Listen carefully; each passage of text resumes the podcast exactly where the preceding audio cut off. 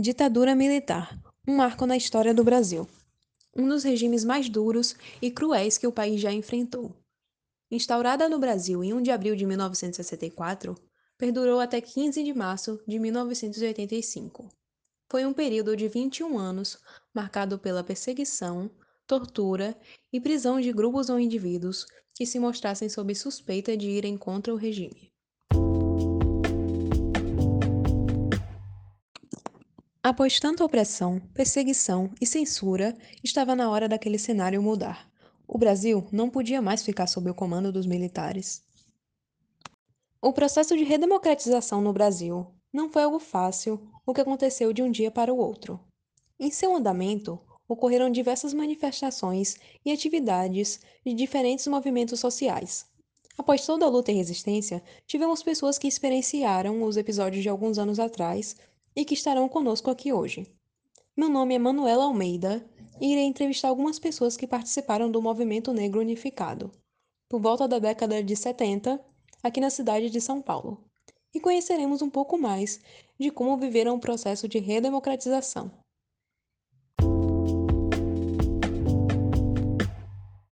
Olá, eu agradeço pela sua presença aqui no nosso documentário. Para começar, gostaríamos muito de ouvir o que você tem a falar sobre o movimento negro unificado. Bom, bom dia a todos, eu sou a Rafaela e para responder a pergunta e falar um pouco sobre o surgimento do movimento negro unificado, é importante citar a época da ditadura militar. Nesse período, é, as minorias passaram por um momento terrível e por conta disso, muitos movimentos sociais foram surgindo, movimentos que buscavam por direitos, liberdade, pela vida, e foi esse o caso das pessoas pretas, né? Ao redor do país, surgiram diversos grupos que discutiam e protestavam por diferentes pautas, seja discriminação racial, racismo no ambiente escolar ou de trabalho, ausência de negros na formação de partidos políticos, reconhecimento da mulher negra em todos os espaços, esses movimentos organizados pelas próprias mulheres. É importante ressaltar que vários desses grupos e organizações, em certo ponto, acabaram se juntando e formando o Movimento Negro Unificado em 1978, após uma série de episódios racistas que ocorreram na cidade de São Paulo. Foi no mesmo ano que o Ato Institucional número 5 completou 10 anos. O Movimento Negro Unificado tem como principal objetivo defender o povo negro de qualquer forma de discriminação e preconceito, independente do aspecto, seja ele político, econômico, social ou cultural. E quanto ao movimento hoje em dia? O Movimento Negro Unificado é atualmente uma das organizações mais antigas entre os movimentos sociais brasileiros são mais de quatro décadas de atividades realizadas na sociedade civil, sem interrupção, voltadas para a conscientização das discriminações e desigualdades étnico-raciais. Naquela época em que o movimento surgiu, lutamos pela democracia e liberdade, assim como também tínhamos nossas próprias reivindicações. Promovemos conferências e produções para a organização dessas reivindicações de direitos e de políticas públicas para a redução das desigualdades raciais, que contribuíram para debates e ações. Não seria o mesmo sem abertura política.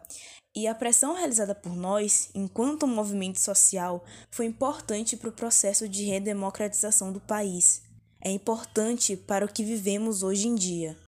Certamente. Eu agradeço pela sua participação ao responder nossas perguntas. Agora temos nossa outra estimada convidada. Em primeiro lugar, quais eram as pautas e objetivos no momento em que o movimento negro unificado foi criado? Bom dia, eu sou a Jaqueline e, bem, no momento em que foi fundado, nós tínhamos pautas como a violência policial, a discriminação, a igualdade e a participação democrática. Fomos a resistência contra a ditadura e dentre tantos objetivos estabelecidos, temos o resgate aos valores da cultura africana, a participação de pessoas negras em todos os setores do país e a defesa da comunidade afro-brasileira contra a secular exploração racial e desrespeito humano a que a humanidade é exposta. E com o passar dos anos, nós fomos avançando cada vez mais e hoje nós temos conquistas que são de extrema importância para a gente e para a história. Poderia falar um pouco sobre algumas dessas conquistas? Nós tínhamos como principal objetivo trazer às escolas a cultura afro-brasileira. E foi em 2003, já no estado pós-ditatorial, que foi promulgada a Lei 10.639, que foi um resultado das mobilizações da MNU e do movimento negro como um todo. Essa lei institui a obrigatoriedade do ensino na história sobre a cultura afro-brasileira nas, nas disciplinas perdão, de ensino fundamental e médio.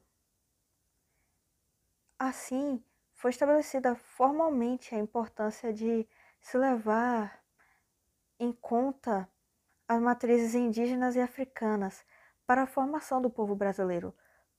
Porque é história nós estamos dentro da história, mas a gente ainda assim é esquecido.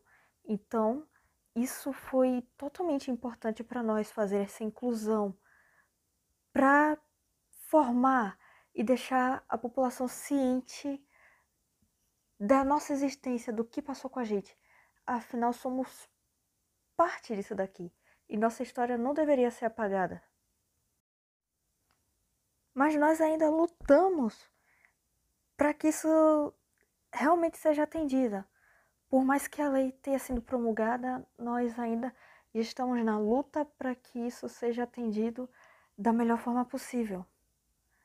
Além do mais, as nossas manifestações contribuíram para o reconhecimento do dia 20 de novembro, que é o Dia da Consciência Negra, que é está presente nos calendários escolares e é um marco que está na história.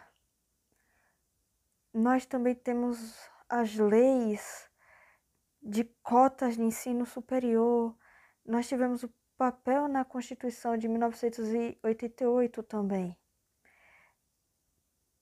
Para movimentos como o nosso, não havia a menor condição de atravessar para uma nova sociedade com o documento dos tempos ditatoriais. Essa é a primeira Constituição do Brasil a reconhecer o racismo como um crime. Inclusive, por conta disso, vários grupos sociais participam na Assembleia Nacional Constituinte para tratar de assuntos como esse.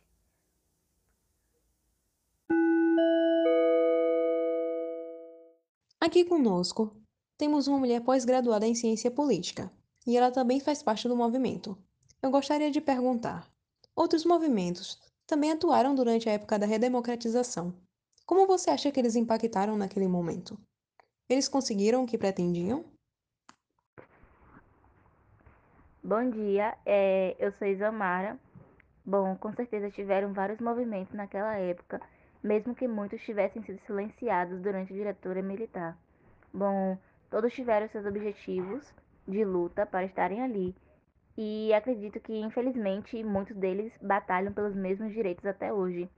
Creio que muita coisa melhorou, né? Mas, por exemplo, movimentos de mulheres, movimento de é, estudantes e principalmente movimentos negros, né? Os movimentos LGBTQIA, eles ainda permanecem lutando. Falando sobre a atualidade, aconteceram algumas manifestações que pediam algumas vezes pela intervenção militar. Você que já passou pelo processo da redemocratização, o que achou de ver isso acontecendo? Bom, a intervenção militar para muitos ela é aceitável por talvez acreditar que seja realmente uma solução em alguns casos. Mas quem viveu a ditadura e sua repreensão política e social, tendo em vista as agressões desnecessárias, muitas pessoas mortas justamente ou violentamente atacadas, esse tipo de situação é como um retrocesso, como tentar voltar a algo que marcou o Brasil para sempre negativamente. Por exemplo, na época do impeachment de Dilma, muitas manifestações ocorreram, tanto favoráveis quanto contrárias, essa em relação ao seu afastamento. O que é interessante é o fato de algumas manifestações favoráveis eram favoráveis à volta da ditadura militar, é, ou seja, uma intervenção militar, uma delas ocorrendo na Avenida Paulista, em São Paulo, se não me engano, em 2016, tendo como discursos adotados que os militares restabeleceriam a ordem no país e expulsariam os corruptos, algo que torna o contexto do golpe de 64. E também não se pode esquecer da intervenção militar pedida por semanas após o ex-presidente Jair Bolsonaro ter perdido para Lula. E foi uma situação complicada e engraçada. Engraçada, pois parece que a ditadura militar e tudo que ela causou, as pessoas trabalharam para combater, né? Sempre poder retomar, retomar, né? A se repetir. Então, acredito que estamos finalizando por aqui. Agradeço bastante pela participação de todos, pois ofereceram muito conteúdo informativo e essencial. E até a próxima, ouvintes!